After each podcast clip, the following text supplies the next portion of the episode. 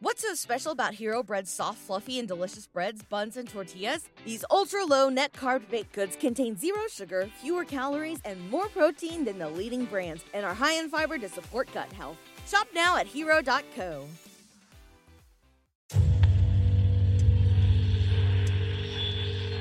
Doing that, I was face-to-face with it. It was holding me by my throat, and it felt like it was sucking something out of me. I probably should have been more scared than I was when I witnessed the exorcism.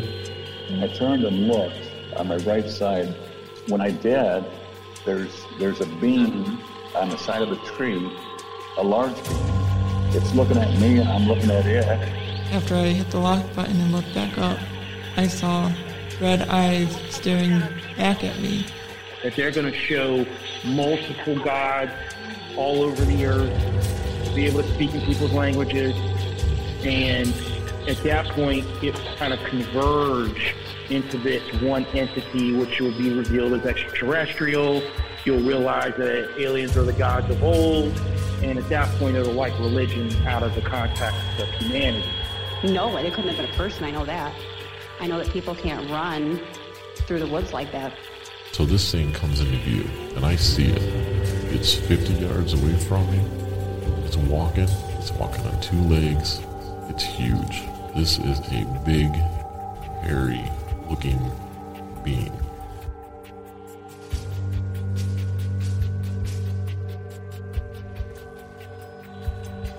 Welcome. I'm your host, and this is Uncomfortable.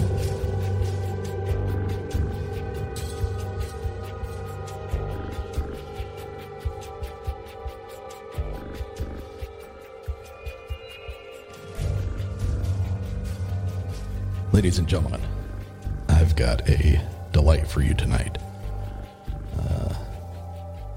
Tonight's guest reached out to me via email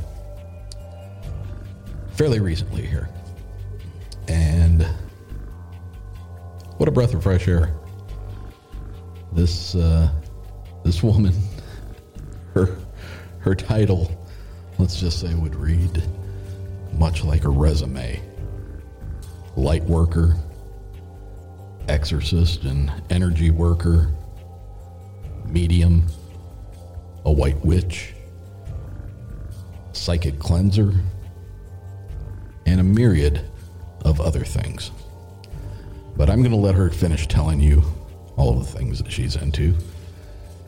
And we're going to talk about what you can do as far as your own spiritual fortification, should you decide you need it. So, if you would please, give a warm, uncomfortable welcome to Miss JJ Rose. Hi, Eric. Hello, dear. How are you? I'm great. I'm so excited and so grateful to be on with you today. Thank you so much for having me. Well, I'm thrilled that you're here. Thanks so much for reaching out. Yeah, that was a fun story in and of itself.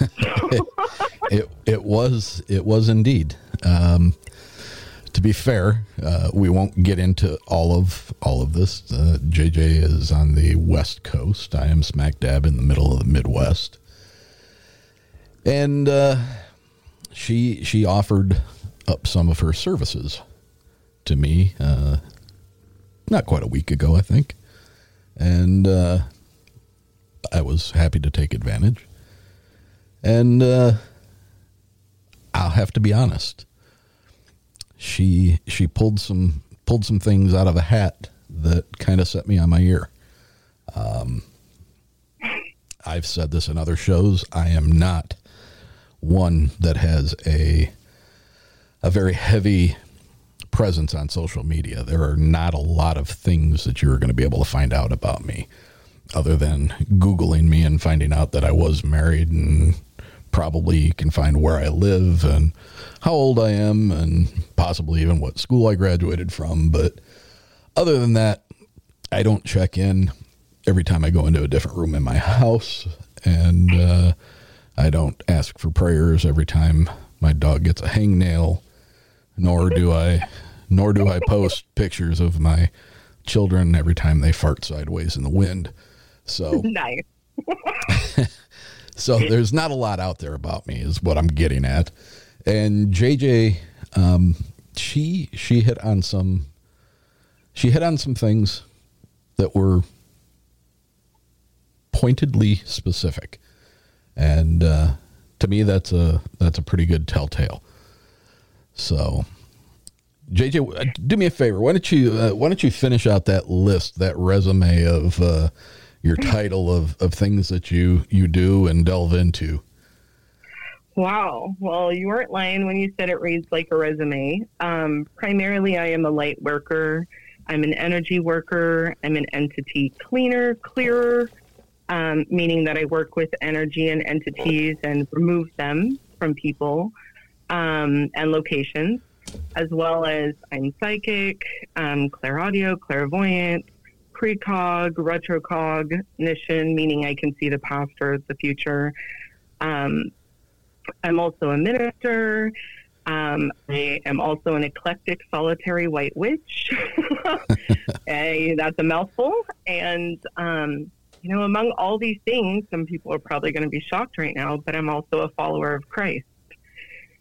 And yes, not all witches are pagan. So, that's one misconception we can clear up right now. Okay, so not all witches are pagan. Correct.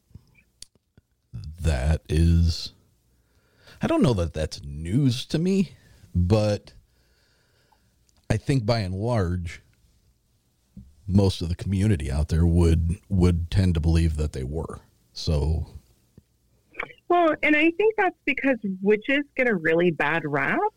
I think there's a lot of people just due to religion and over the years that, give witches this really bad rap. Like they're all evil. They're all, doing things with the adversary, etc.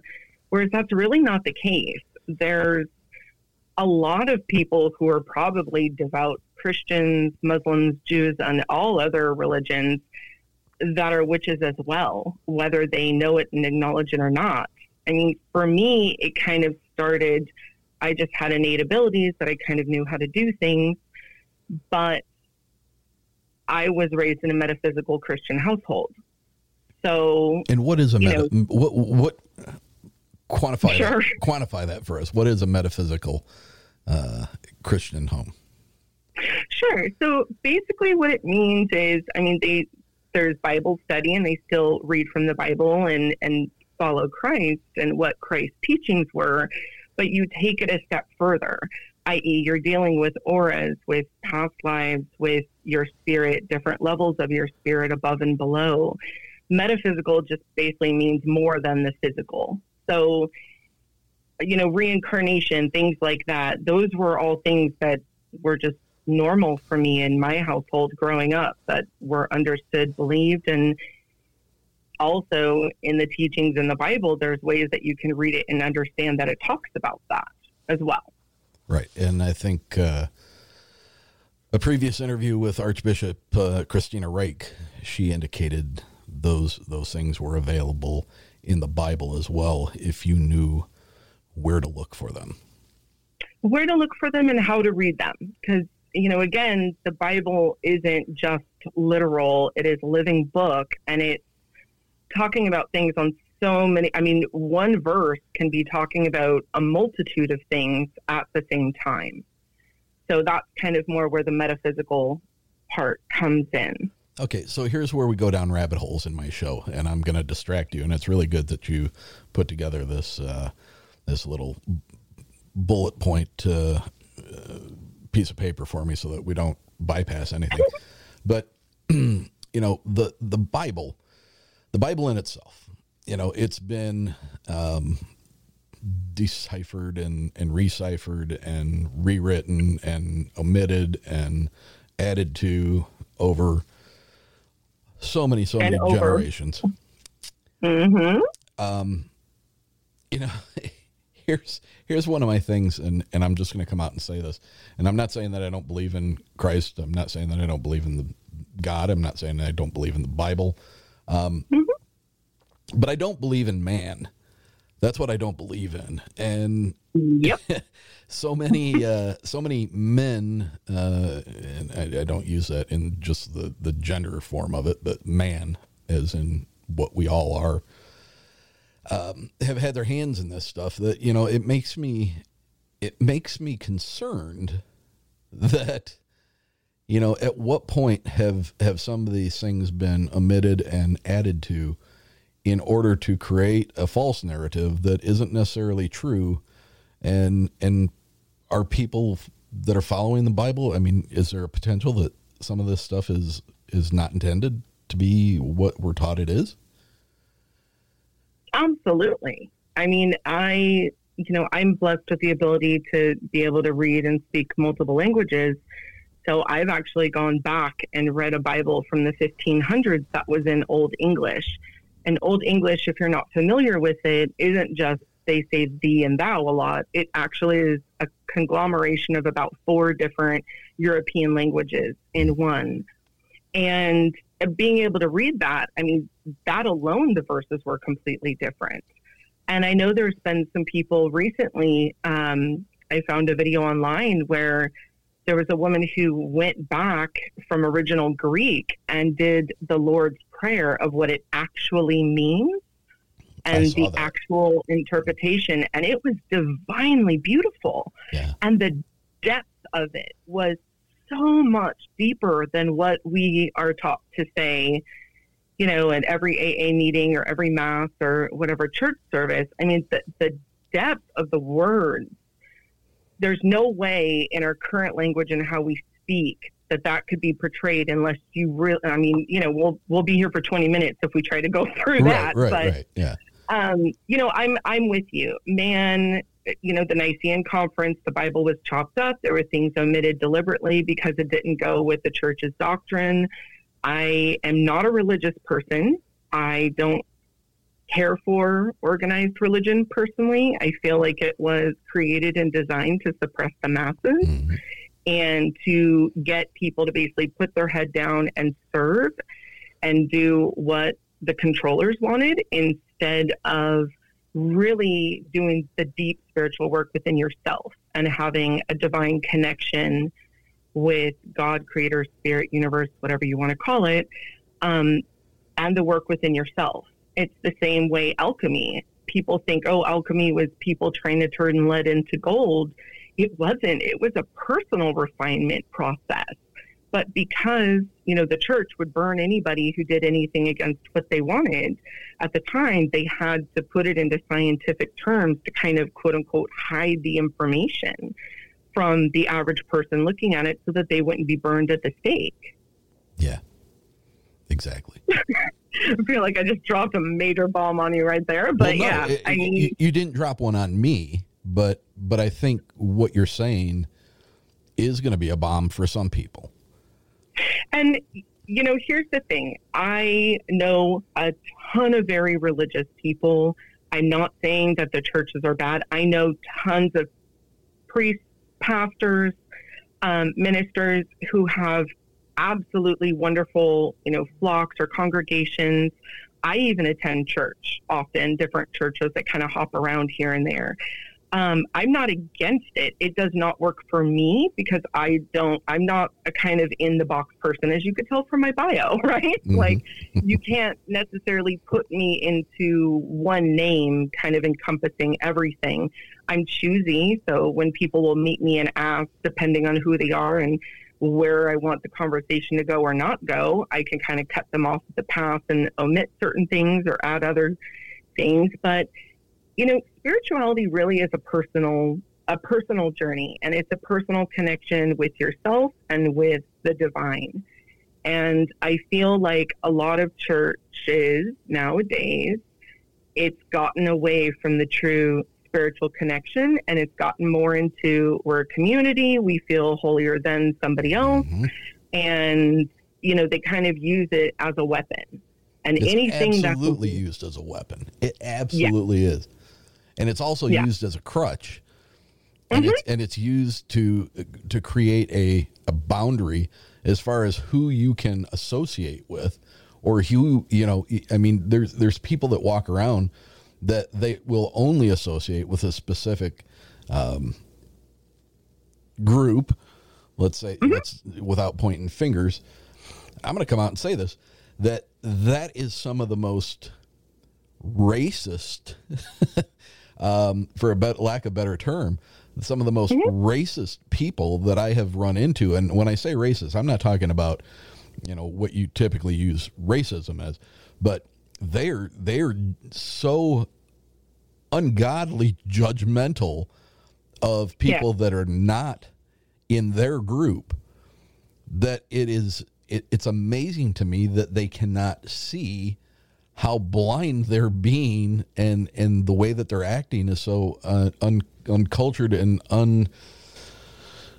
oh my God, that just aggravates the hell out of me. Well, it's also not following what Christ's doctrines were. I mean, Jesus didn't hang around with the best of the best and only his cool people who believed in him. He was hanging out with everyone else that society basically turned a blind eye to, because they were the ones who needed the help.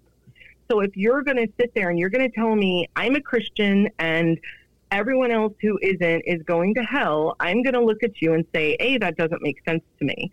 Because, and I had this actual conversation with someone once where they said, I believe that if someone doesn't believe in Jesus, they're going to hell. And I said, okay, here's a question. You've got a baby who is born in the jungle somewhere, and this tribe has literally been lost. No one knows about them. And the baby is born and dies in 10 minutes. You're telling me that that baby is going to hell because that tribe wasn't ministered to and therefore doesn't know Jesus? And they looked me dead in the eye and said, yes. Yep. And I shook my head and I said, I'm sorry. I don't think we believe in the same God. The God that I understand and believe in would never set us up to fail. And it made me so sad. I've had literally that same conversation. And I've talked about it on my shows before. I'm not going to go back into it, but yeah, I'm firmly of the belief, the older that I get, you know, I did my time with organized religion. I fell away from that. I don't like going and sitting down and watching a preacher or a pastor walk out in his $3,000 silk suit.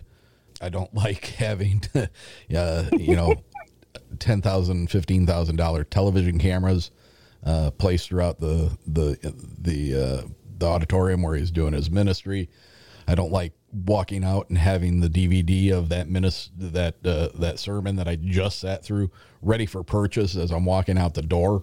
I don't like there being, you know, a coffee house at the front of the church where I can get my Starbucks before I exit for the day.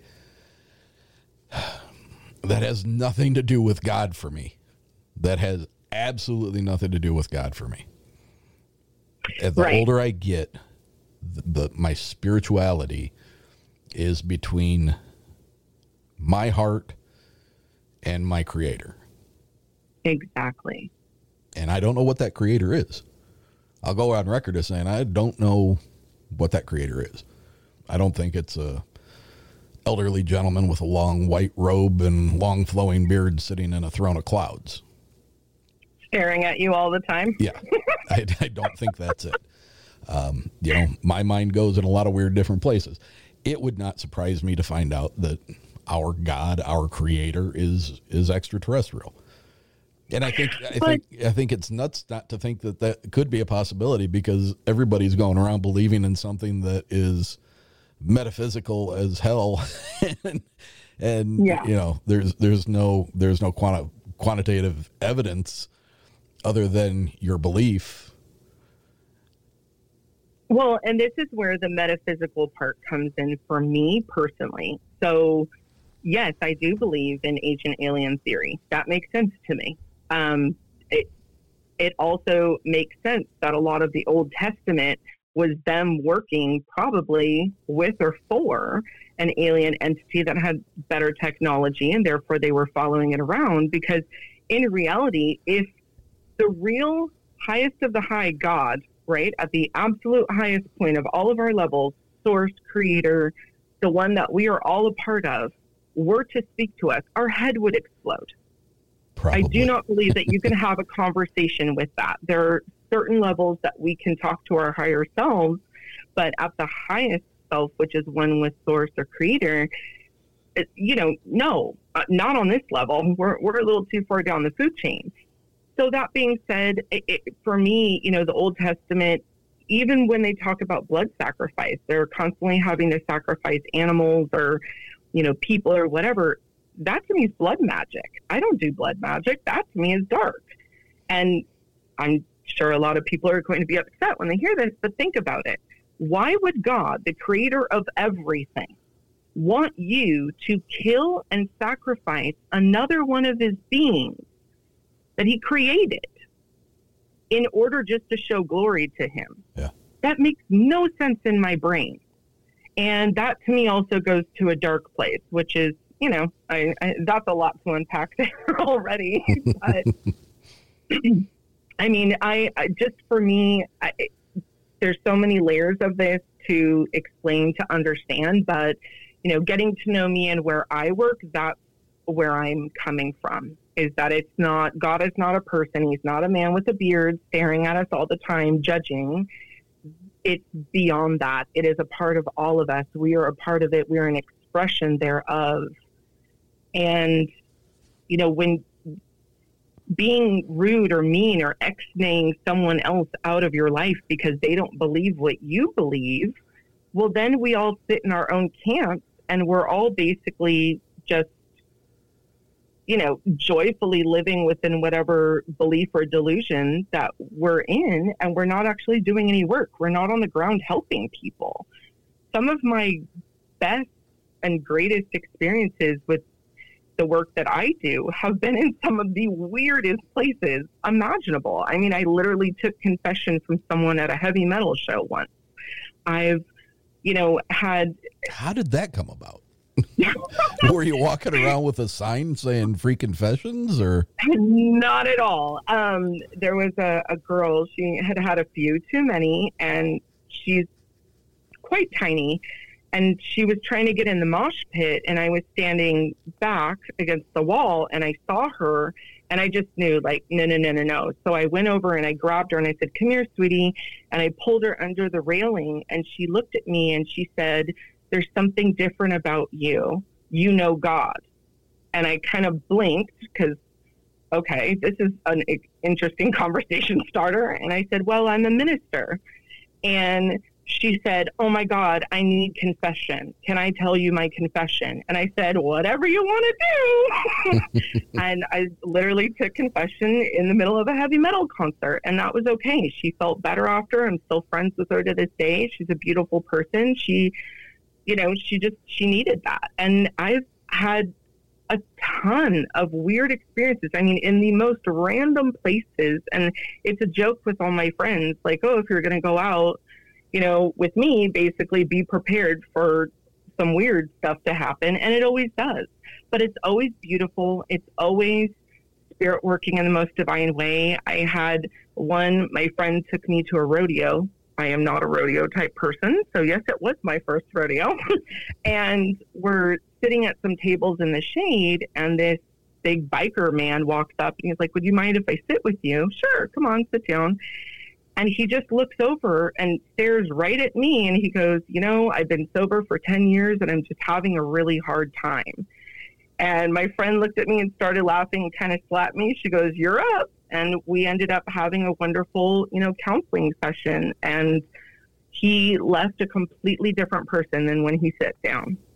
And that's spirit working through me. That's not me. I mean, I am a friendly person and I'm here to do the work, but God put me, I mean, why would I be at a rodeo?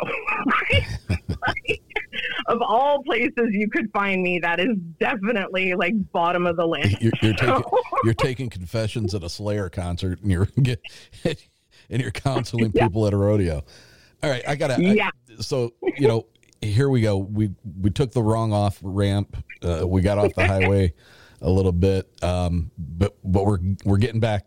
We're coming back to getting back onto the right highway. But before we do, tell me where did you get your where did you get your training? How did you come about all these different philosophies and these different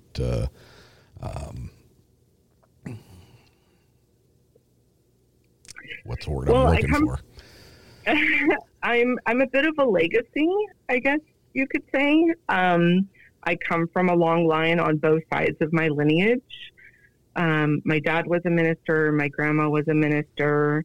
On my mom's side, you know, pretty much the spiritually open goes way, way back. I mean, my grandma on that side, Christ appeared to her when she was 12 years old.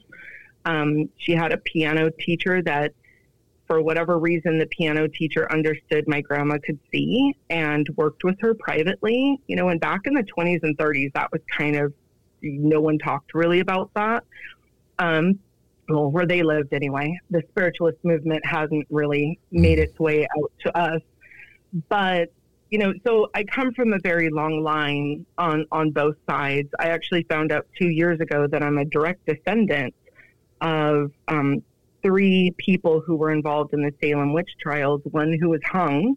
I am a direct great-great-great-great-great-great-great-granddaughter of hers, which I found out watching the History Channel of all things.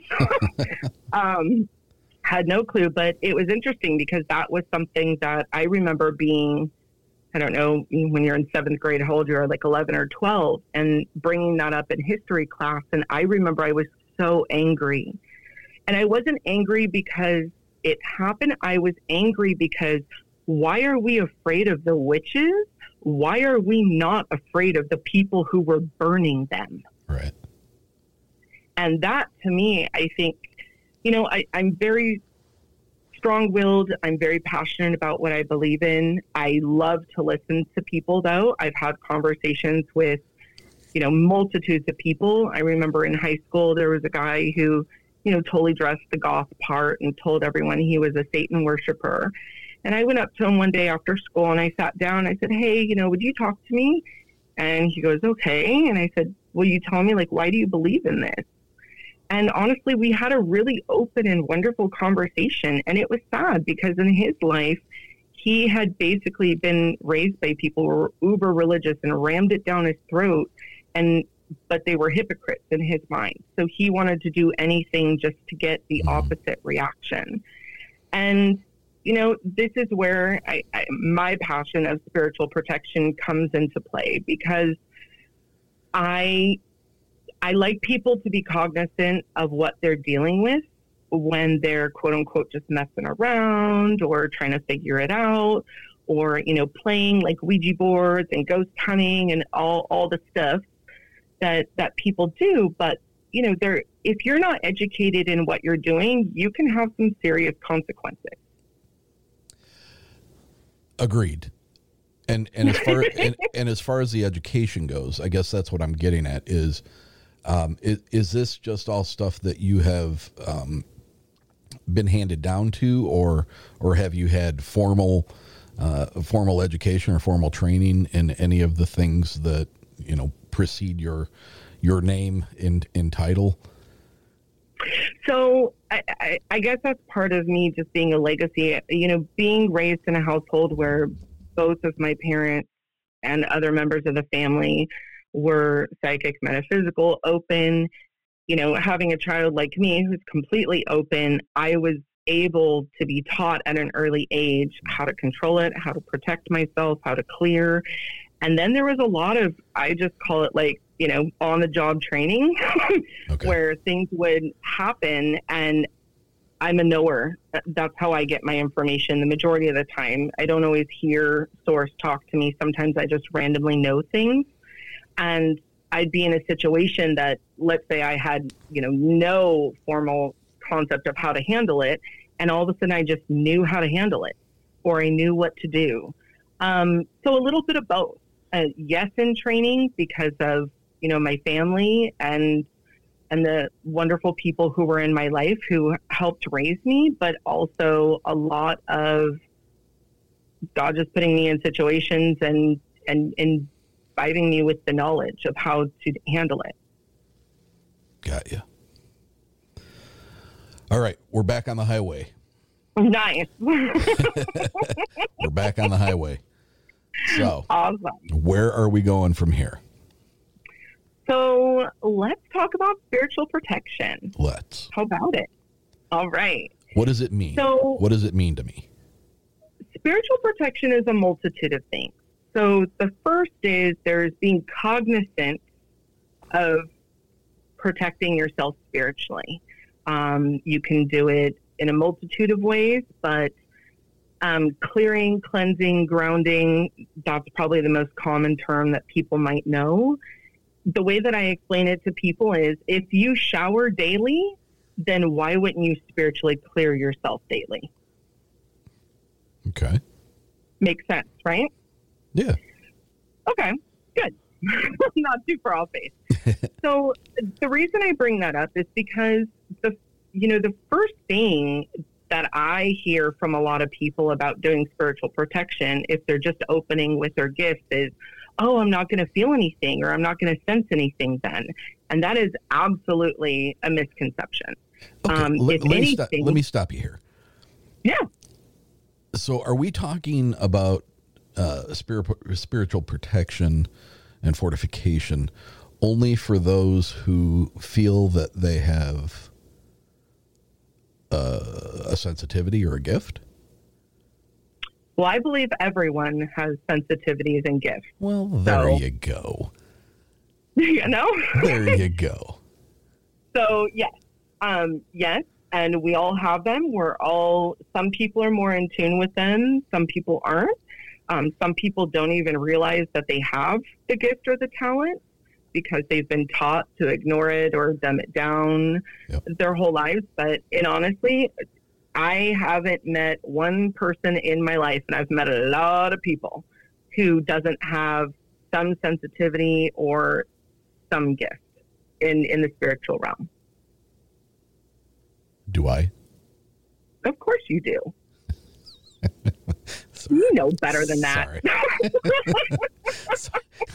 Sorry. Yes, okay. You're an empath and you're an intuitive.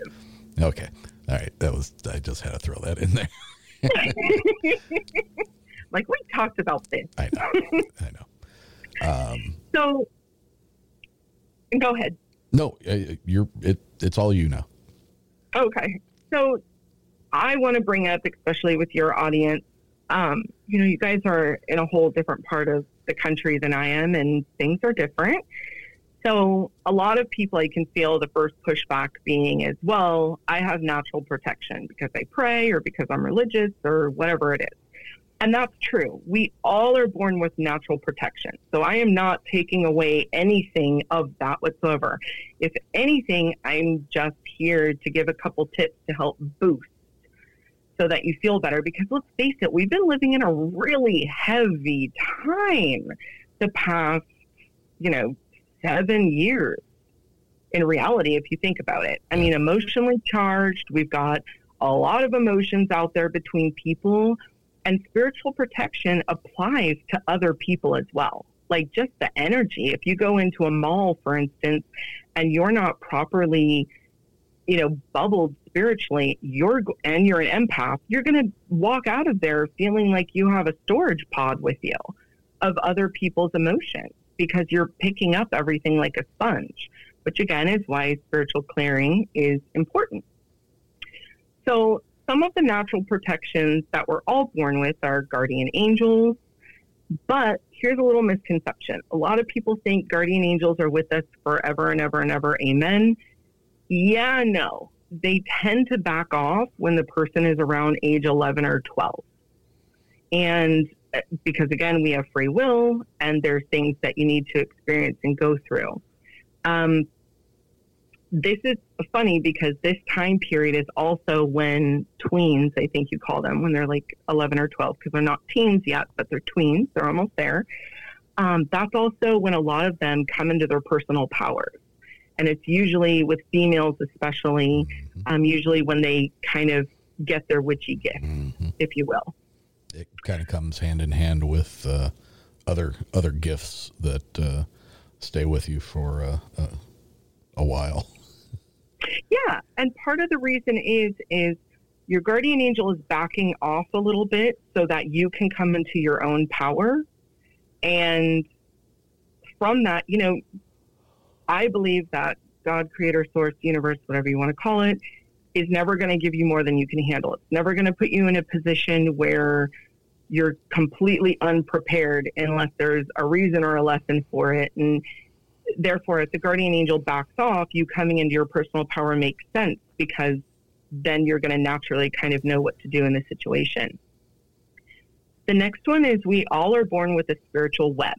This is basically, like, imagine a huge bubble that's around all of us, and it basically prevents stuff from being able to come in and out without us allowing it. Are you saying and, around all of us as a group, or around all of us individually? Individually. Okay. Yes. Everyone's got one. And it's depending on how big the person's aura is, it can be inside. Most of the time I see it outside the aura. But unfortunately, things like drug use, heavy alcohol abuse, physical abuse, negative emotions, depression, a whole bunch of stuff, the negative stuff, can tear this web, which is a lot of the reason why, you know, you'll find the people kind of talking to themselves on the street corner, and you realize their spiritual web is just ripped to shreds. There's almost nothing left. And you think, oh, you know, they're drunk or they're schizophrenic, and maybe they're not. They might just be talking to a whole host of things that are, they're suddenly able to, you know, get in there and attack a little bit more than you realize. I have seen some that they are in quite the conversation.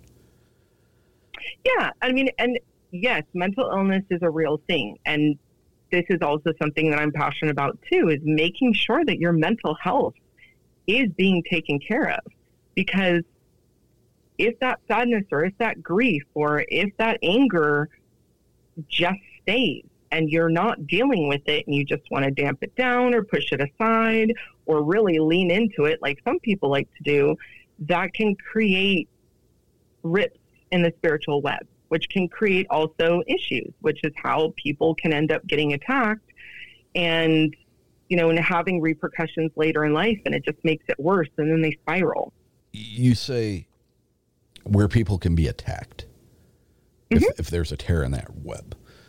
Does that person necessarily have to be in a position or engaging in some kind of activity where they're inviting that attack, or are they just susceptible?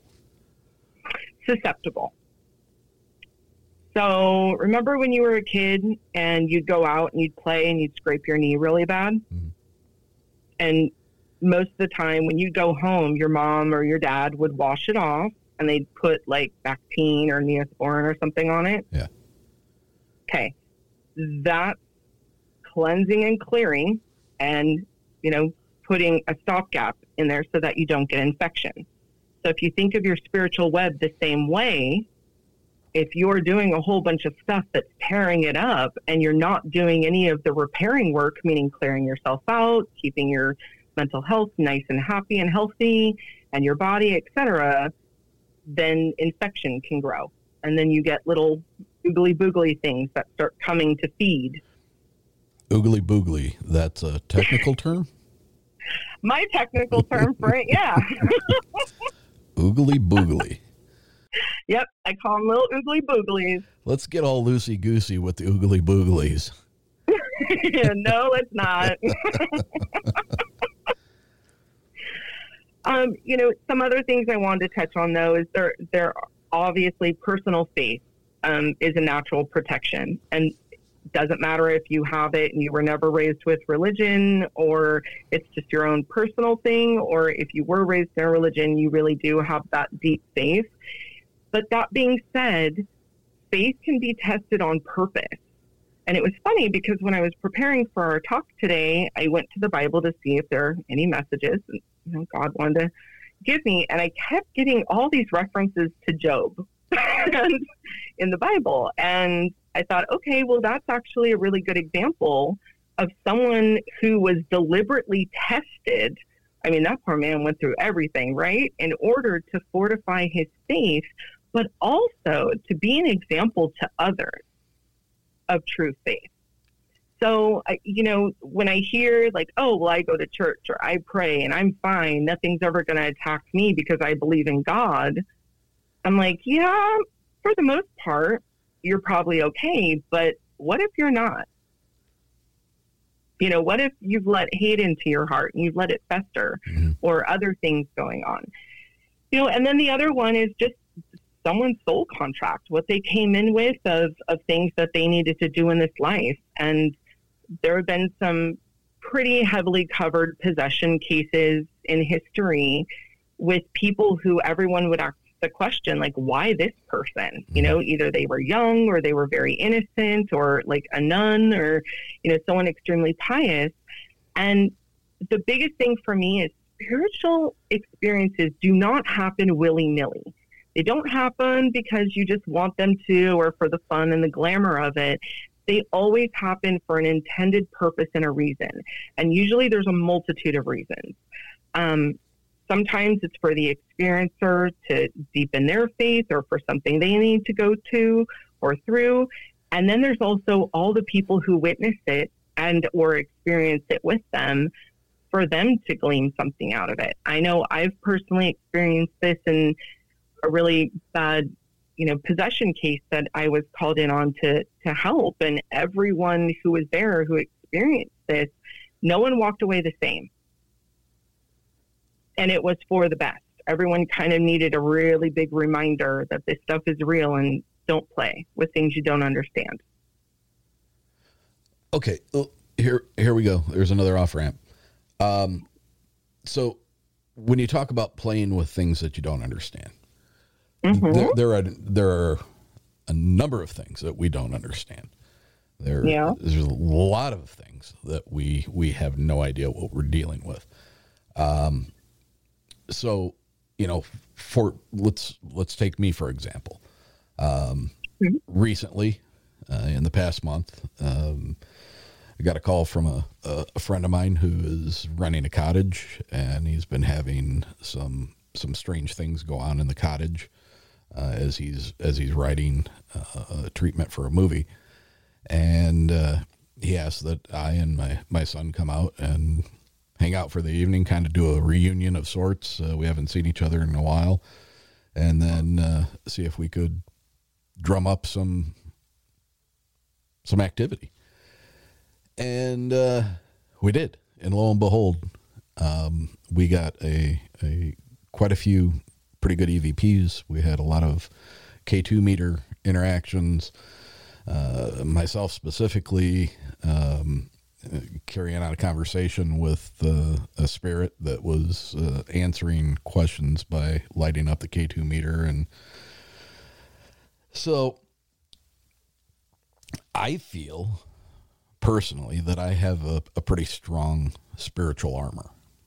And when I go into those kinds of situations, which is not often, I don't do it repeatedly. I mean, it's not something that I'm going off and doing on a weekly or, you know, twice monthly basis. It's one-offs here and there. What am I risking when I do that? What am I, you know, because honestly, I feel like I have a very strong spiritual armor. And you do. But not everyone does. And, you know, to speak to that, this is why I've taken time out of my life to do my YouTube and to get the information out there for the people that need it. And the one that I actually released on Sunday is basically about my paranormal investigator, and how he was doing this for years before I came along.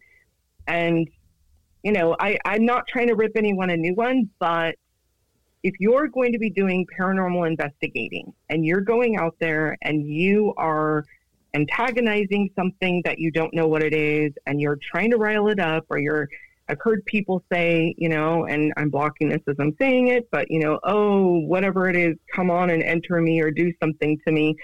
I mean, that's total cringe to me. This is why I'm not able to watch a lot of paranormal investigative shows, because I get so upset and so worried for the people who are doing this. And I am a very caring person. I do care. I care about strangers and, you know, people that I'm never going to meet in my entire lifetime, but I care. And I understand that it's fun. I mean, God, I was, you know, a teenager too, and I did all sorts of stupid stuff that I look at now and I'm like, oh, sweet girl. But I also kind of knew how to get myself out of things. Whereas there's a lot of people out there doing this and they don't know how, and they don't even realize the importance of having an energy cleaner or a psychic with them to tell them, you know, hey, you've got an attachment, or you just picked up a hitchhiker. Or I'll give one example with something that'll probably make a little bit more sense. So there was a really afflicted person in my life who needed a lot of help. This person had, I mean, maybe a shred of their spiritual web left after the things that they had done. And they had things coming in and out of them constantly. So they had come to me to help because they were in a really bad way. And my cousin was with me, and my cousin had been training also with me, but also with a shaman at the time. And it was kind of an emergency situation where the person literally went down to their knees and all these things start talking out of them. And so I told my cousin, you know, immediately we need to start work. So I start work, and I'm very used to my procedure of bubbling myself so that nothing gets in while I'm doing extractions. And I thought my cousin had remembered that part, but because it was an emergency, I guess he didn't. And so as I'm extracting things and he's working too also, he gets an attachment. Well, this whole scenario was, you know, quite fraught and crazy. So at the end of it, my cousin leaves, and he looked a little off, but it, you know, it was also kind of a weird night, right? And so the next day he turns on his radio and he puts on this one music artist that he adores, always an emotional reaction from her singing. And it was nothing. He felt nothing. And then he remembers feeling like everything kind of looked weird and new when he was driving and in the world. And he's like, this is a really odd feeling. And so later that night, he puts the music on again. And this, apparently the song like always makes him cry on contact. And he's driving, and he hears in his head something say, so that's what love feels like. And he goes, what? Like, why would that thought be even in my head? Well, by the grace of God, the very next day he went to go work with the shaman he was studying under. And as he's walking up to the location, the shaman opens the door, takes one look at him, and says, what the hell did you let in? And immediately starts working on him to remove it.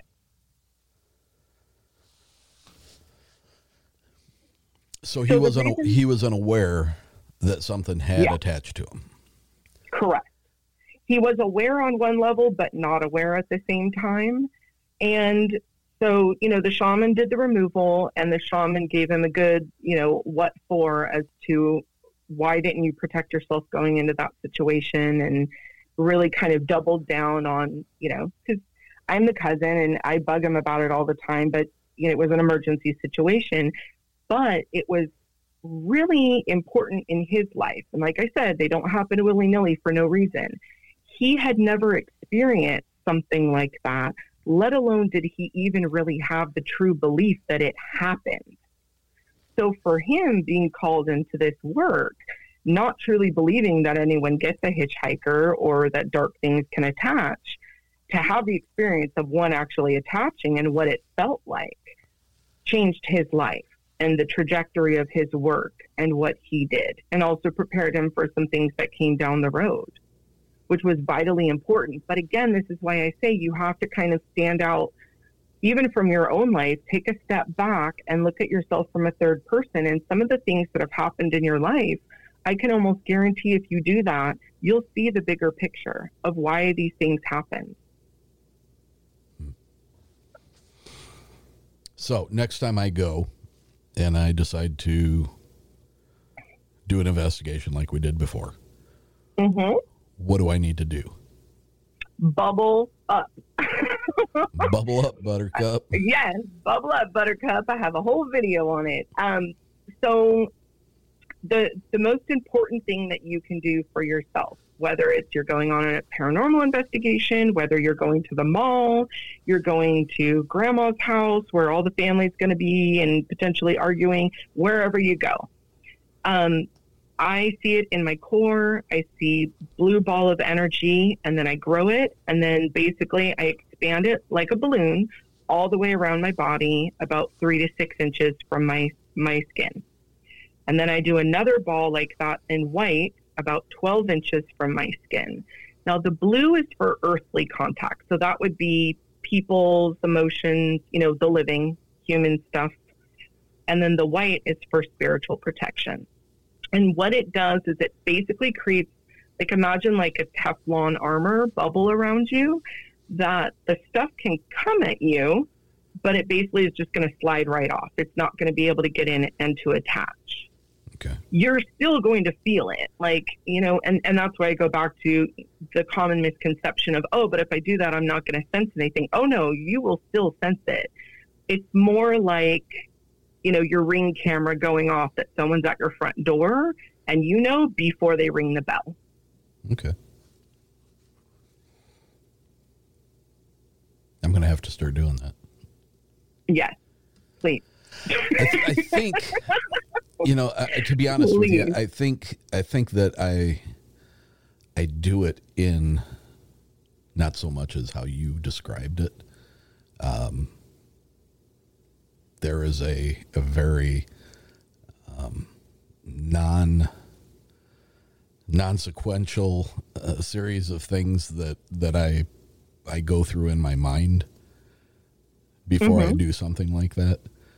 And I'm going to have to, honestly, I'm going to have to take some time and think about what it is I do when I go to do those things. And see if... And what do you do after? What's that? What do you do after? That's my next question. It's great if you go in prepared, but what are you doing afterwards to make sure you're also clearing? Well, I don't know that I'm doing anything to clear, but I do remain very, very vigilant and very cognizant of whether I'm doing anything that I normally don't do, whether I'm having feelings that I don't normally have, whether I'm acting in ways that aren't typical of me. You know what I mean? Okay, good. Yes, that's important. And for the people who go out there and they're doing ghost hunting and stuff, is it preferred that you would take a psychic or have an energy cleaner? Yes, it is, in my opinion. Everyone's different. You can live your life. That's fine. I'm not judging.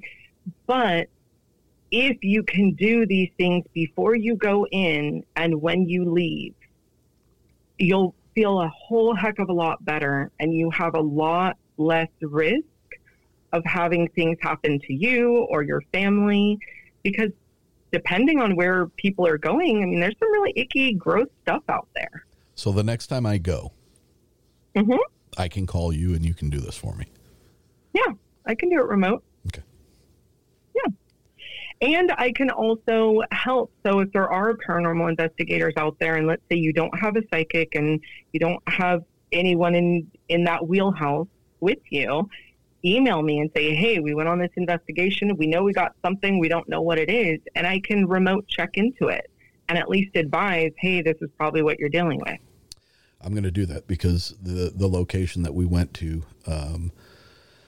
came about right about the time I was doing my interview with Archbishop Kristina Reich, and she offered those services to me as well.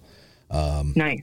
I sent her pictures. I sent her the specific physical address of the cottage, and she had told me that she was going to basically remote view the area and give me her thoughts on what was going on there. I specifically asked her not to do it until after we got done and had a chance to go through all of the recordings and all of the evidence, because I didn't want there to be anything tainted. I wanted to see if what she said matched up with any of the stuff that we caught. Unfortunately,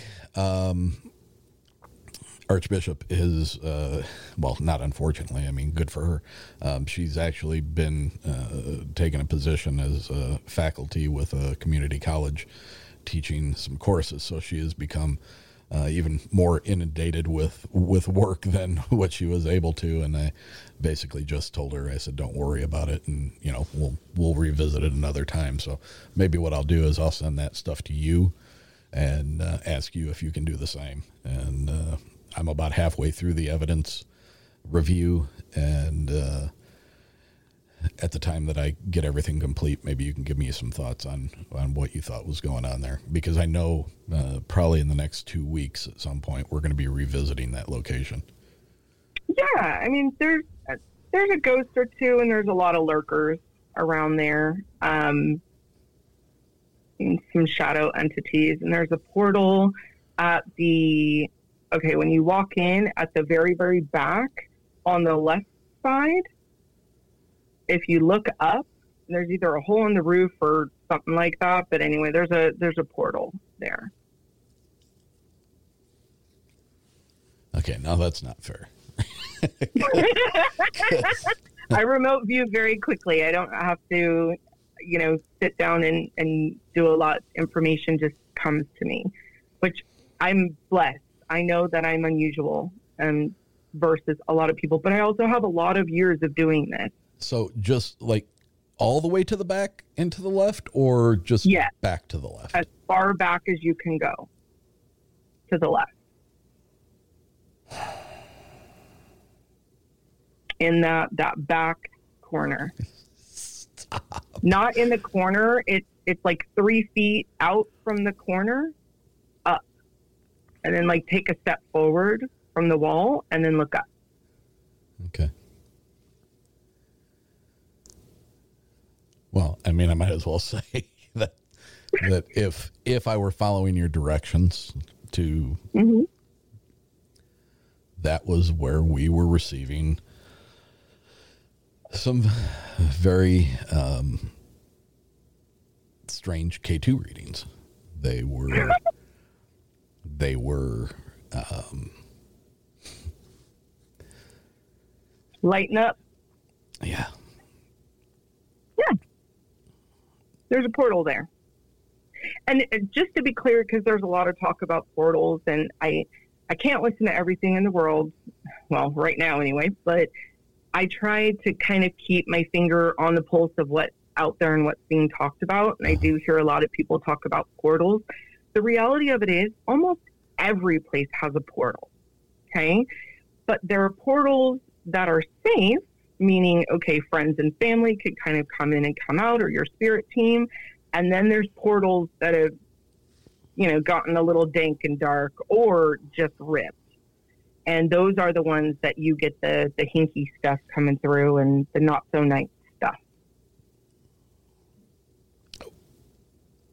I'm starting to hate the word portal. I am, because it is so overused, and it's used in, you know, any number of paranormal, conspiracy, Bigfoot, Dogman, entities, UFOs, you know, everything is a portal now. And I actually, my most recent episode was called Portal Babies. So, so you'll have to go listen to the episode to understand the connotation to that, Portal Babies. But, when you say portal, you're talking about a liminal space that, for whatever reason, the veil is thinner at those points, correct? Yes, it's an entry point, yeah. And are they always there? Do they move? Are they... Yes, they can move. They can move depending on who's living in the space or who's occupying the space. There can also be other ones that open up. I've been to a home that there were like 19 of them before, because someone was doing some stuff they probably shouldn't have been doing to begin with and opened a whole bunch of them up. Now, are you seeing these things physically? I mean, are you physically seeing these? Are you seeing seeing it in your mind's eye, or is this just a sense that you have that it exists?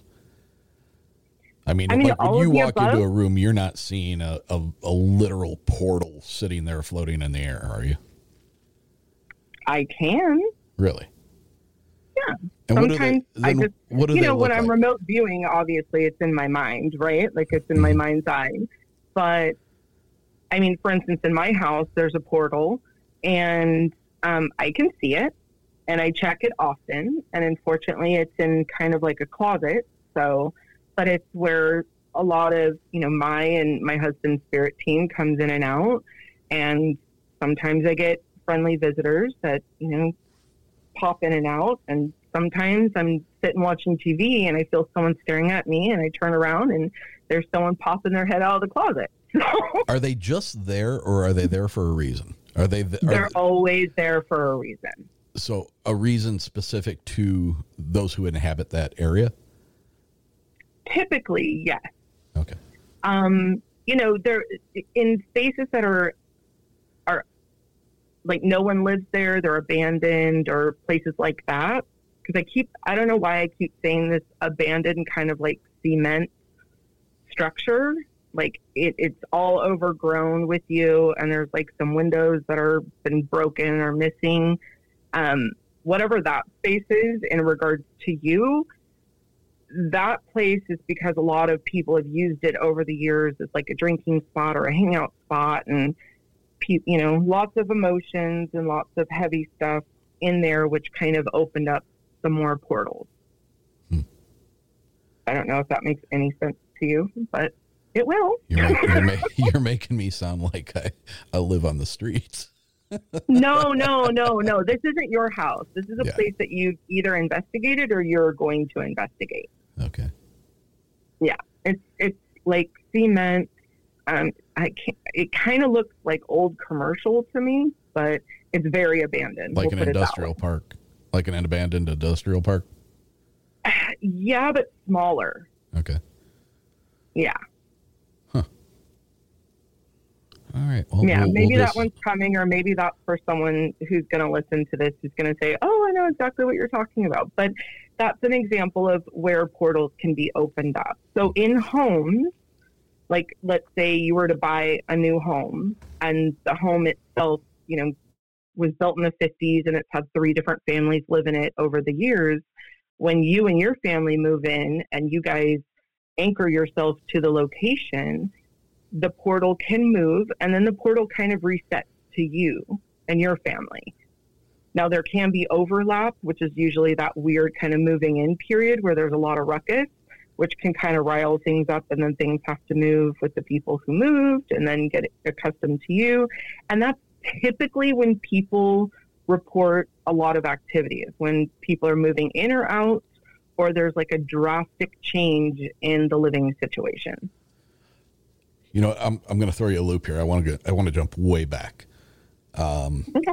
I want to jump way back to when you were talking about guardian angels and their tendency to back off in the teens, just before the teens. You and I had talked previously, like I said, and in a couple of other psychics had both touched on a very specific spirit that they saw around me, and you yourself even agreed that spirit was around me, and you told me the name, the spelling of the name. I forget what it was now. P-I-O-T-R. Yeah. Now, I'm obviously not in my teens anymore. What? Yeah, just slightly out of that age range. All right. What could you tell me as far as why is it still with me? No, he's part of your spirit team. He's part of your protection, which is probably why when you go on paranormal investigations, you feel protected going in. Okay. There's no bad backside to he's around me because I'm like going to get into some serious shit or anything, right? No, I mean, we all have them. Okay. I mean, everyone does. Some are, you know, they move around. Some are kind of more on the forefront at different times than others. But, you know, my husband had this awesome experience when I had been kind of praying for a while that he would understand his spirit team a little bit more.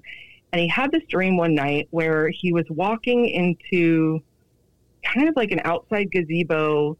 And in his mind, it was a cemetery, but he said it was a beautiful garden. And the sun was shining, and there was like hundreds of people. And as he's walking in, he feels like he knows everyone, but there were a lot of people that he couldn't tell them like how he knew them, but he knew them.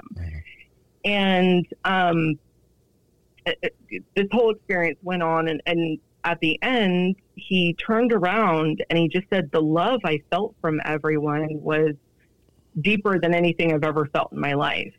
And he woke up and he told me, and I said, oh, thank God you finally met your spirit team. And his eyes, you know, bugged out of his head a little bit. And he was like, that's my spirit team, all those people? And I said, yes.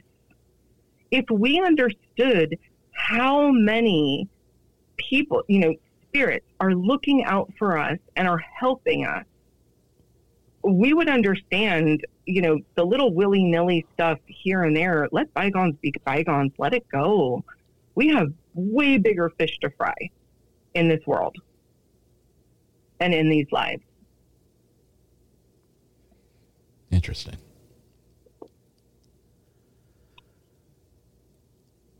All right. Where are we at now? All right.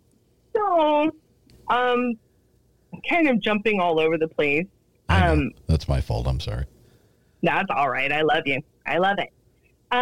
It's important to protect ourselves spiritually for a multitude of reasons. So obviously the first is people, right? If you interact with people or you know people, thoughts are things.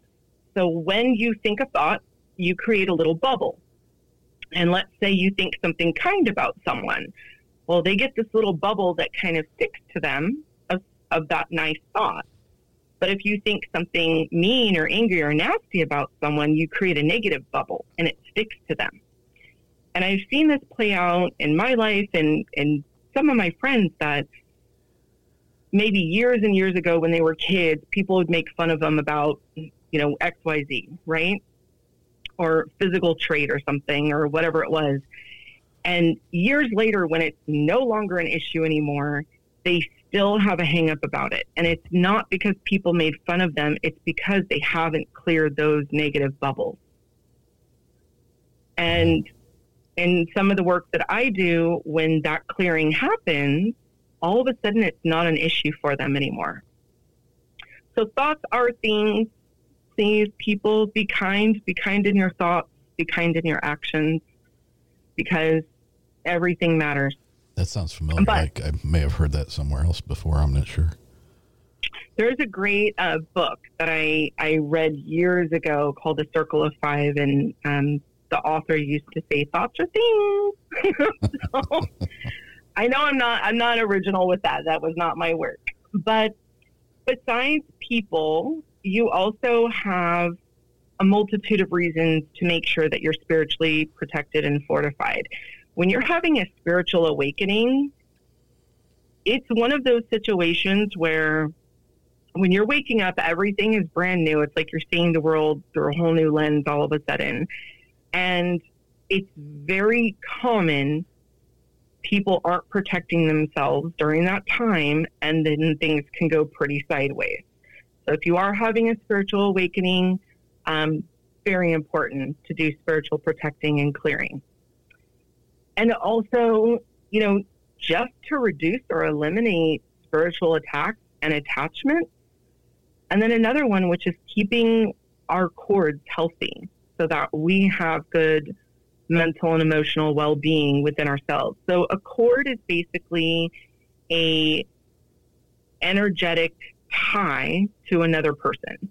And if you make friends or you're in relationships or if you're family, we create cords. And let's face it, there are some emotional vampires out there. So and you're talking about a metaphysical tether from us to someone else. Yeah. Okay. Yeah. And so that cord can be healthy, meaning there's an even exchange of energy, right? And then it can be unhealthy, where one person is siphoning off from the other, or one person literally has a hold on another person, that sometimes when they'll attack like a chakra or an energy center within the person. So I had a friend who had one of these, and it was huge. This thing was probably, if you made a fist, about that big of how it burrowed in. And what was fascinating is she was in a relationship when she was in high school, and they totally thought they were going to get married, and they ended up breaking up right at the end of her senior year. And she's absolutely gorgeous. I mean, you know, looks like a model and such a sweet, adorable, wonderful woman. And she would get in these relationships with men, and they would almost instantaneously tell her, I'm never going to marry you. And it was one after another after another. And all she wanted is to get married. That's really what she wanted, is to find her person and to get married. And it was like they would almost start the relationship telling her, I'm not going to marry you. I'm never going to marry you. And she would work on it and try, and then they'd eventually break up. So finally, after, you know, umpteen of these, we decided to do some work together. And I look at this cord, and it was from her boyfriend in high school. And he was so upset at the breakup and how it went that he had attached this cord to her and basically dug it in, almost like a gnarly rose kind of, you know, when roses get old, how their roots get really gnarled, mm-hmm. almost like a tree, kind of like that. And so I told her, I'm going to pull this cord. Like, it's time. He needs to let you go and let you have a life. And we were alone. It was completely silent inside the house at the time. And when I pulled it, there was an audible pop that we both heard. And both of us just kind of looked at the other like, whoa. And I mean, she almost fainted, the poor thing, of just having this thing pulled. And we did some healing work on it. And what do you know? A year later, she meets the man of her dreams, and now she's happily married. Oh, good for her. Yeah. I'm sorry, go ahead. I was just saying, that's an example of a cord that goes bad and why it's important to check in on those cords and make sure that they're healthy. So how do we recognize these energy vampires, these light suckers, these people that drain the goodness out of us and depress us with their involvement in our lives? How do we recognize those before it becomes too late? Because I've made a very conscious effort since my divorce to eliminate those types of people from my life. Several of them have been, I've known through previous contact, you know, and just reevaluating the relationships that I had and decided to, you know, cut them loose. But how can we avoid with your terms of spiritual protection and armament, is there a way that we can protect ourselves from even coming into contact with them at some point? Well, I mean, just like everything, right? They exist. So you're going to come into contact with them. The main thing to protect yourself from them is to not be a food source for them. So if you're bubbled up properly and you're protecting your own energy, you're not a food source. You're not an open refrigerator for them to go take as much energy as they want from. But if you're a bleeding heart and you want to help everyone, which is very commendable, and trust me, I am myself, I'm still working on, you know, healthy boundaries. But when it comes to just how you were saying, when you're with them, you feel exhausted afterwards. When they call you, you almost sigh before you answer the phone. When you're, hanging out with them, you feel like the life force is being sucked from you, and they get brighter and you dim. That's your first sign right there that you've got an energy vampire. And to be honest, a lot of them don't know that they're doing it. They're honest to God. They're probably really, really needy people, and they don't realize they're doing it. Another way, and it's funny because this story came up this morning for me in my mind. I was like, why am I even remembering this? And of course you bring up this conversation, but there was a woman that started working with me years ago, and she was just so bright and happy and, just full of joy and vigor. And I liked her. But what I would notice is every time I'd go to talk to her, I would have my hand over my belly. And I don't stand like that. Like, that to me is very weird, right? And so I started realizing I'm talking to anybody else and my hands are doing what my normal hands do. I don't know, probably talking or moving around. And yet she would come around and instantly my hand would just fly to my belly. And so I kind of went with it for about a week, and then her and I were talking alone, and she's getting closer and closer and closer to me, and I keep backing up with my hand over my belly. And finally I told her, I said, do you understand that you're literally trying to bleed me dry? And she goes, what? And I said, don't you notice every time I talk to you, I have my hand over my belly? That's my power center. You're trying to steal my energy. And I know it's not cognizant. You don't know that you're doing it. And to her, this had been a reaction apparently people had been giving her entire life. And this is the first honest conversation where someone had, actually called it out. And so I worked with her a little bit on getting her own energy and grounding, and it stopped. And then I could talk to her without having to protect myself. But that would be another way. If every time you're talking to the person or they come near you, you put your hand on your belly or over your heart, that might be your body's way of letting you know. Huh. Interesting. Okay, so beyond protecting ourselves from the negative people and the energy suckers that we're talking about, there's a hierarchy of things that are beyond our cognizant vision. Yeah. Yeah. Let's can you delve into the hierarchy, the multitude of things that are going bump in the night? Absolutely. So I did an episode on this and on my YouTube. It is an hour long, just so everyone knows. But the reason I did it the way I did on my YouTube is because I had to go from the light to the dark. Otherwise, I was just getting bombarded, because conversations like these basically send up like a light beacon, and obviously things want to come on in and stop that.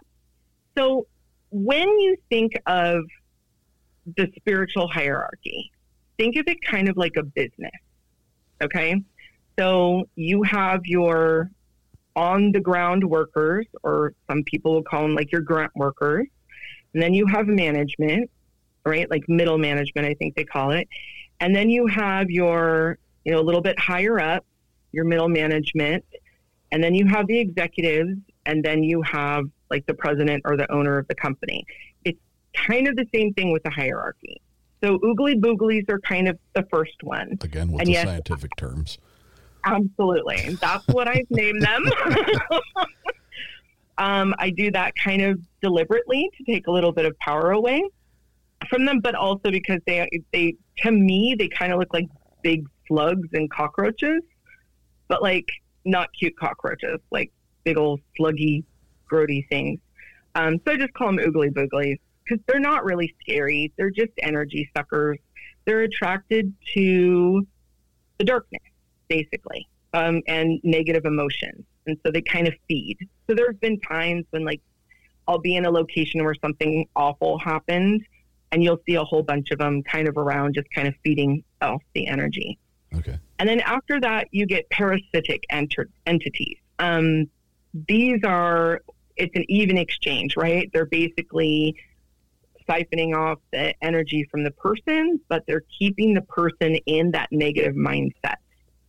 So these are the people that you've heard their forlorn tale 80,000 times. You've tried to give them advice and help and ways to overcome it, and they always give you the but, and they're stuck in the cycle, right? Okay. This is usually when a parasitic entity is involved, because the parasitic entity wants the person to keep pumping out the negative stuff. So therefore, they kind of keep them in a loop in order to do that and get what they want.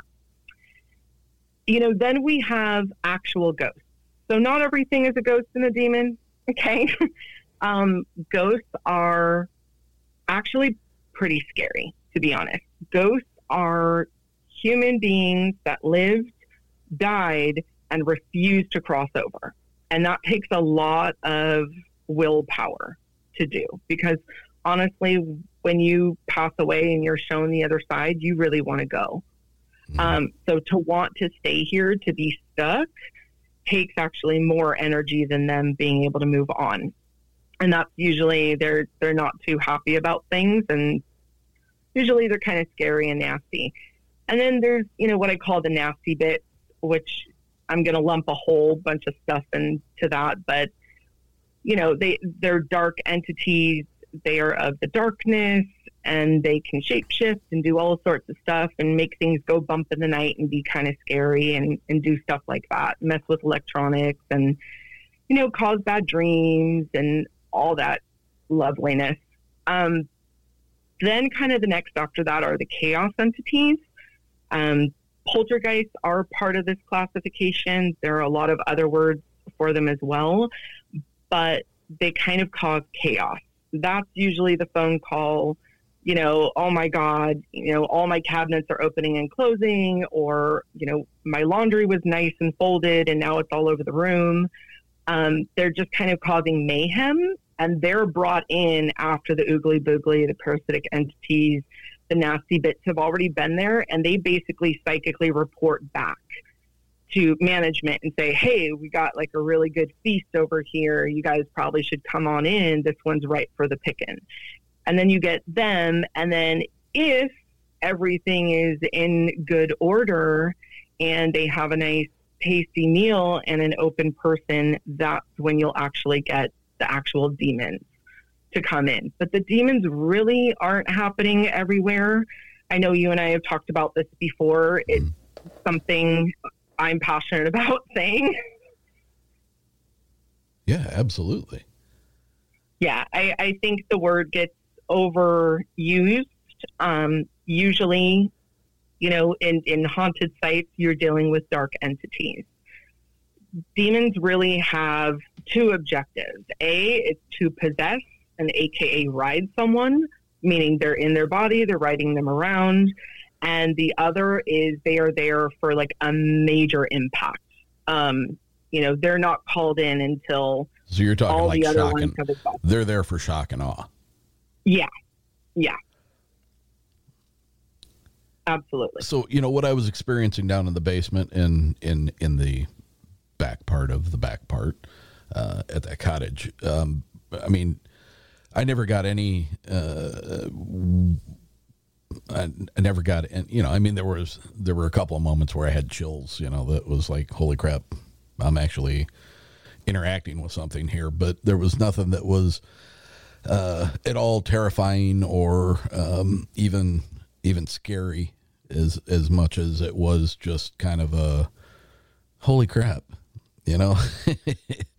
Well, then you were probably working with some light beams, because just how the dark has its hierarchy, so does the light. So let's talk about let's talk about the flip side of the hierarchy that you just talked about, and what other things can we experience that are on the not so dark side of things? Well, on the light side, there are, you know, your spirit team. There's you know, deceased family members that are coming back with a special message or to help someone through something. There are, you know, spirits of the light who are there to help people through transitions in life. And I don't mean dying. I mean, you know, like going through a breakup or a divorce or a family member passing away. And that's kind of when they come in. It's also to help them sometimes with employment changes or major changes and transitions in their life where their spirit team's like full there. Now, I have spirit animals. Everyone does. Not everyone knows what they are. Not everyone's really cognizant of them. Mine are wolf and crow, which is kind of why I get called Mama Wolf sometimes. Be protective, but wolf and crow in nature have a symbiotic relationship. So the crow will fly above and will find the food and then alert the wolf, and the wolf will go and hunt it, and then the wolf will allow the crow to eat. They share the meal, basically. So it's kind of a joke with my friends that when they're ignoring me or I know they need help and they're not reaching out to me when they should be, that all of a sudden crows will start appearing. And then usually they laugh and they'll call me. But I actually had one where the person was deliberately not trying to talk to me about something they were going through. And a crow followed them through the parking lot and walked in the store with them. And, you know, and finally they picked up the phone and they were like, okay, fine.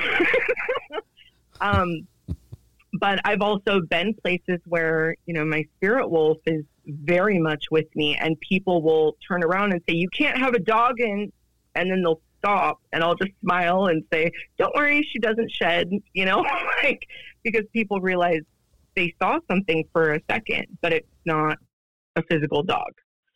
So, you know, those can appear and those can help. And then there are just all sorts of transitory things that, I mean, light, dark, somewhere kind of neutral. They're existing, like the fae or gnomes and things like that. They don't necessarily have to do anything with us, but they're there. And sometimes you can get little EVPs of them or nature spirits, depending on where you're at, that are just kind of curious and want to come over, and then, you know, your equipment will get hits on it. But that's why you don't feel anything negative from it. Because they're just there existing. They're curious about you just like you are about them. Mostly human spirits? No, I would say, this might shock some people. If we were fully cognizant of how many other things we are sharing space with, we would feel a lot more insignificant than we do. We are not the majority on this planet. Can you be a little more specific than that? All right, I'll try. Just with other entities, and, you know, there's all sorts of names for different things, but there's so many layers upon layers. And so with myself, and my understanding is we have 7 levels below us, and then we have 77 levels above us. That's why my YouTube is JJRose777. And that's to represent all of our levels. So if you think about the fact that as you and I are sitting here talking right now, we have 77 different versions of ourselves above us doing different things, and 7 levels below us as well. Doing entirely different things? Doing entirely different things, or doing things that are very similar, just slightly different? No, some of them entirely different. Okay. So we're existing on multiple layers at the same time. And therefore, you have those things. I mean, which is something that I've always thought moments of deja vu are a recall of having done that thing somewhere else. Yeah. On a different plane. Exactly. And there are, you know, probably 3 to 5 levels above us are what we're really able to communicate with, i.e. our higher selves. Anything above that tends to be way above our pay grades, and therefore the communication isn't going to be direct. They're going to kind of hand it down to one of the levels above us that can actually communicate with us. And then there's the levels below us that we're not even cognizant of either. But if you think of all the various spirit teams that each and every individual in this world, all 7 billion, is it? Are we billion or are we? Oh, yeah. I don't even know how many people on this planet. Billions. Okay. All the billions of people on this earth, right now have, I would say, anywhere between 50 to 400,000. Yes, I did just say 400,000 different spirits working on their spirit team. Some of those are ancestors. Some of those are, versions of their higher selves working with them. And some of them are just completely different entities that are here to watch, learn, guide, assist. Not everything that dies was human. That's 400,000. Some people, yes.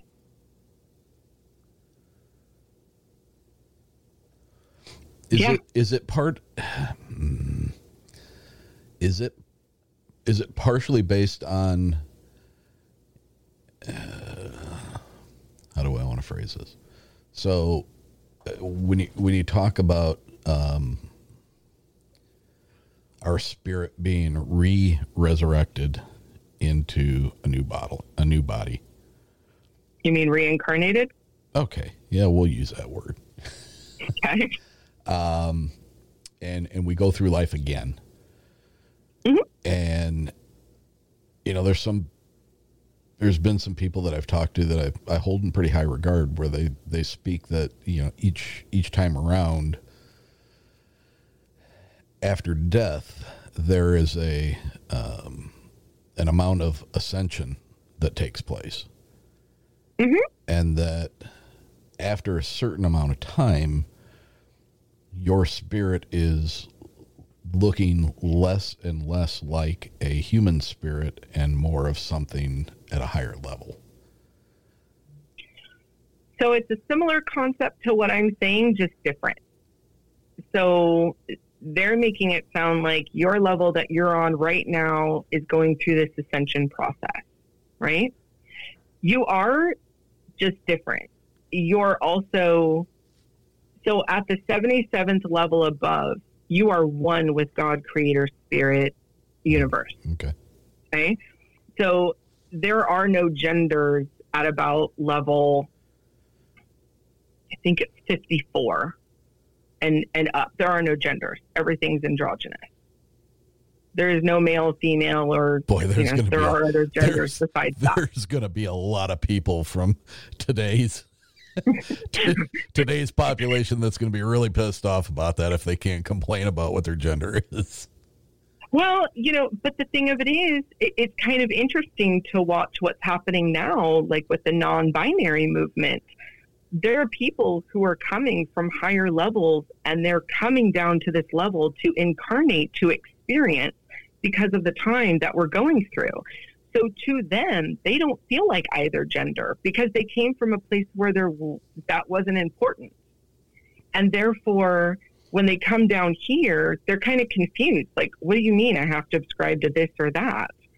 And there are people, too, where from reincarnation, your last life, you were a man, you get put in this life, you still are picking up from that last life and you don't feel right. You feel like you should be a woman. And everything in between. I mean, the whole gender thing, I think, honestly, we make more of it than needs to be made. Everyone is a snowflake. Everyone is unique, just like everybody else. Okay? And yes, I see the irony in that. But that's kind of why I say it, is live and let live. Someone else's experience is going to be different. I was, when I was little, there was a word tomboy that was used, right? Because I always played with all the little boys and we always did fun stuff like, climb trees and, took our bikes out and stuff. But yet I'd go to school and I'd wear a dress and, my cute little shoes and frills and stuff. And that's fine. And we loved you guys. we loved you guys because we got to go play with you just like we were playing with our buddies. But then when we went home and we were eating dinner, we could think about you a little bit differently.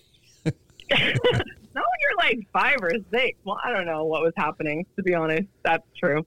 But at the same time, there are people who are incarnating currently and have been for about the past 60 years who are coming from higher levels, and they're deliberately coming back here to this level to kind of help out, to basically help everyone to level up a little bit, which is why you hear about people having mass spiritual awakenings. And, you know, the last couple years, I won't name what happened because I know it automatically ticks a box on somewhere. But the thing that's been happening the past couple years that kept most of us at home, that thing, the whole reason why a lot of people have been having spiritual awakenings is because all the distractions got taken away. Yeah. And all of a sudden you're sitting there and you're stuck with just yourself. And I know at least 15 people who have had amazing spiritual awakenings during this time period. And it's all because they finally were able to slow down long enough to take stock of what was happening. And then their eyes got all big and they start realizing this process was happening years before. They just weren't tuned into it. And now all of a sudden, you know, they're full hog in it, which is great. And that's happening because we're at a time frame where we're almost out of time. Our existence of how things were before the past 2.5 years, that's not going to change. We have to adapt and change, or we're not going to exist anymore. Well, not only were there a lot of spiritual awakenings during that time, but there were also a lot of OnlyFans accounts created. A lot of what? OnlyFans. Oh my God. Hey, girls got to get through college, you know? Got to make a living, you know, and I don't judge. I know people from probably every walk of life. I love them all equally. I find people fascinating. I think if we all, as, you know, people took more time to actually get to know other people and understand them, I think there'd be a lot more kindness in the world. Because to be honest, every single person I've met, everyone has an extraordinary backstory that is so perfect and unique that makes them, that without all those experiences, they wouldn't be who they are.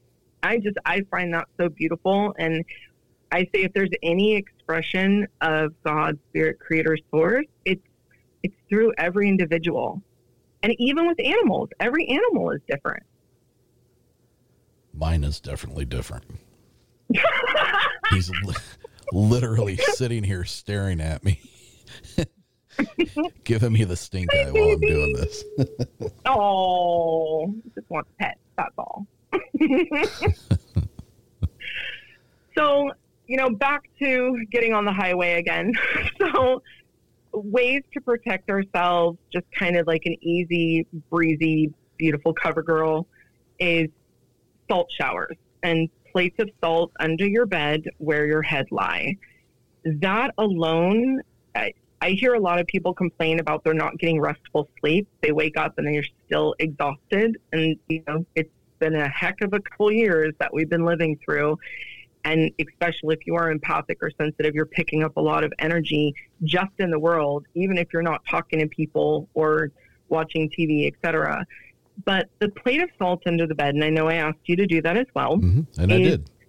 Thank you. It helps absorb the negativity from your day, and it also helps dissolve and pull out the energy that isn't yours. So when you wake up, you actually feel way more refreshed. And honestly, for all of your listeners out there, if you guys could just try this, even if it's one night, if you don't have an under the bed, if you can put salt in a paper bag, not plastic, please, because that's a little funky, but a paper bag, and put it in between the mattress or, you know, put it under your pillow. I understand some people have animals, and so putting things under the bed doesn't work, but get it under there somehow. That will help. The other thing is, when you shower, throw some salt on the bottom of the shower floor and make sure you walk on it. and or do salt scrubs. And what kind of salt? What kind of salt are we talking about here? Is it going to be Himalayan salt? Does it have to be a salt lamp? Does it have to be? It doesn't. Any kind of salt. I'm not picky. Anything's better than nothing. Is there any one better than the other? It all depends on the person. There's times when I felt like pink salt or black salt or, you know, the rough sea salt. For me, the rough sea salt tends to work best. But I've seen with other people where literally I've gotten the pull to use other types of salt. So go with whatever you're drawn to. Okay. How do I bubble up? All right. So that is seeing the energy, the blue bubble from your core, expanding that out 3 to 6 inches, set it and forget it, and then doing the white bubble as well. Same thing. Once you set it, you can forget it. It's there. What am I pulling from? What am I pulling the blue from? What am I pulling the light from? Am I focusing on spirit or on my beliefs, or am I just manifesting, generating something from myself? You can do it either way. Most people are connected to source one way or another, whether they want to be or not. We all just kind of have, I call it a rod to God. Basically, it's just this big, huge connection line from our heads going straight up to source, but the universal source. You can pull from that. If you're feeling very low energy, then pull from that. If you're feeling fine, then it's naturally just going to come through you and you're going to be able to manifest it. And it does help if it is yours. I can, like when we were doing our session last week, I'm able to bubble you and protect you myself. And even before this episode and asking you to protect the space, but it's nice when you do it for yourself. Okay. What about trinkets? What about sigils or effigies or anything like that? All that, a bag of chips. Yes. So if you have a religious item or a religious trinket or protective artifact or, a crystal, or for some people, a pentagram, some people do the red string around their wrist or the evil eye sigil type thing that sometimes happens on bracelets or on necklaces that you can get. Any of that works. It's just an added layer. For me, I usually use the red bracelet because it's, I'm always looking at my hands, right? And so I'll always look at my hand and just, it's a double reminder you're protected. Sigils, I don't recommend doing sigils unless you're really practiced and you understand what you're doing, because sigils can call things as well as banish things. So I would not recommend the average person do that. And the biggest one, honestly, is prayer and faith. I mean, I have had people in situations where, they had no real religion, no real faith in anything, but something happened and all they said was help. And something came and helped them. The big thing for me is don't use the name of something you don't believe in. Thank you. So for instance, thank you. Yeah. If you don't believe in Jesus, please don't call on Jesus to come save you. I mean, unless you want to suddenly believe in Jesus, just the same way that I wouldn't go out and call on another entity or deity that I don't understand or believe in. I have had, deities show up, and usually to me, it's a calling card of something that I'm going to be working on or something that they're working with me through, but I'm not, dialing in and, just trying to call up any deity that I can for assistance. Yeah. Yeah. That's a big one. No matter what you do, call upon your faith. Yes. Not someone else's. You have to have belief in what you're calling on. Yep. And I don't care who it is, but you have to have the faith there. Yeah. if you believe in Harry Potter and that's all you got, then call on Harry Potter. It doesn't matter. I mean, there's no judgment. It's a personal thing. You just have to believe in it and have faith that it is going to come and work. And, you know, I've had people come to me and be like, oh, I want to work with, you know, some older gods or deities. And I'm like, do your research before you just start entering into contracts with things that you don't know or understand, because there are deities that require sacrifices or require submission or require certain things from you in order to do the work. And they get mighty upset if you don't come through on your end of the deal. I've said this before. Payment is always rendered. Yes. And don't mess with things you don't understand. I'm clenching my teeth as I'm saying that. JJ. Yeah. This has been wonderful. It's been awesome talking to you, Eric. Thank you so much for having me on and letting me prattle. Oh, it's been my pleasure, dear. Listen, any final thoughts before I ask you to let everybody know where they can get a hold of you at? Just be kind to yourself and kind to others, honestly. Make it a better world. You can do your part just with being kind with your thoughts towards other people. I'm going to piggyback on that and say, we are not kind enough to ourselves. That is true. And I think we need to work on that. I think with that, the ability to show kindness to others, it gets a lot easier. We got to all start cutting ourselves a little bit of slack and quit taking ourselves so damn seriously and quit thinking that every thought that goes through our minds is worthy of putting out on social media, and just cut yourself some slack. Yeah. Spend more time enjoying life. Yeah. And reach out. If someone's hurting, you know, reach out for help. And hopefully that act of kindness you'll be able to repay when you're in a better space yourself. Absolutely. JJ, let everybody know where they can find your stuff. I've got myself a YouTube channel. All one word, JJRose777. All one word. I have about 15 audios on there. You're not going to see my face. It's just pretty pictures of things that I've painted or drawn. But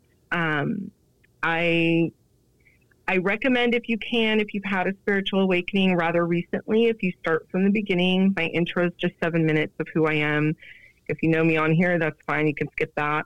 But the spiritual awakening, and then talking about the different entities and spiritual protection, I have an entire video on that, and it's all audio. So go ahead, just let it play while you're doing your laundry or cleaning or whatever. And you can just listen to me tell you a whole bunch of cool stuff about spirituality, and hopefully make the process a little bit easier, because I think as people, we want to complicate things and we want to make things harder than they have to be.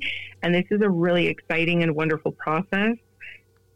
And it's so much easier when you can look at it that way. You need to start putting out some more content. Thanks a lot. All right, no pressure. Well, you do. I mean, you know, you have what you have out there is really good stuff, but you have a lot more to say, and I think people are gonna start migrating to see what you have out there, and they're probably gonna start clamoring for more videos. Well, I do have my email on there. If anyone has questions, if you guys have listened to something and you want clarity on something, if there's something in particular, you know, you'd like me to speak on or do an episode on, I'm open to all of that.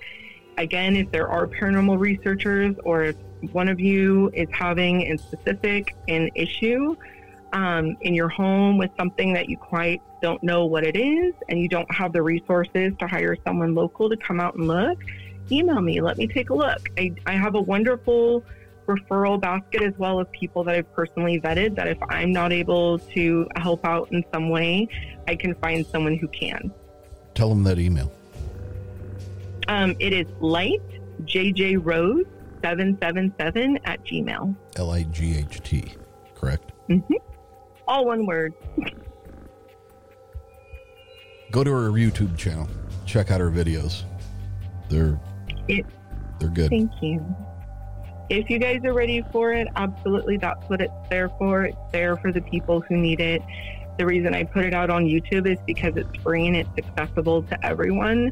I'm not trying to make money off of this. I don't do this for a living. I really just want to help, and I want to put some good back into the world and help people help themselves and be better.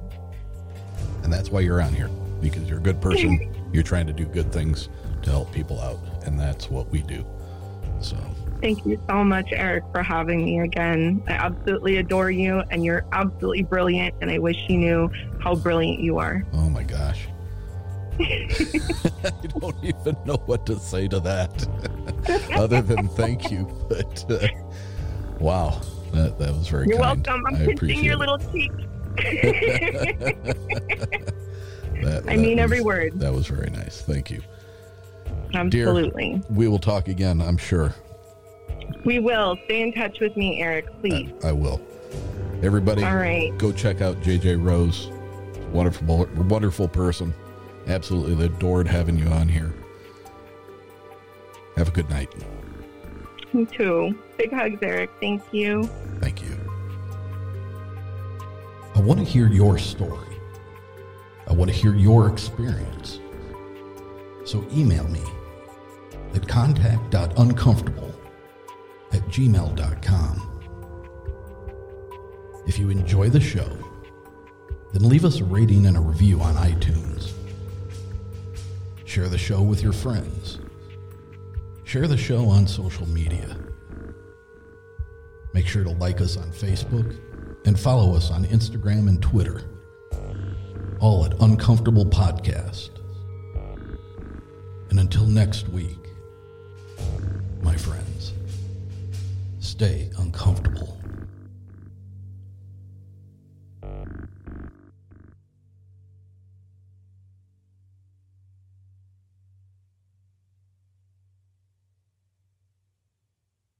Say goodbye to your credit card rewards. Greedy corporate mega stores, led by Walmart and Target, are pushing for a law in Congress to take away your hard-earned cash back and travel points to line their pockets. The Durbin-Marshall Credit Card Bill would enact harmful credit card routing mandates that would end credit card rewards as we know it. If you love your credit card rewards, tell your lawmakers, hands off my rewards. Tell them to oppose the Durbin-Marshall Credit Card Bill.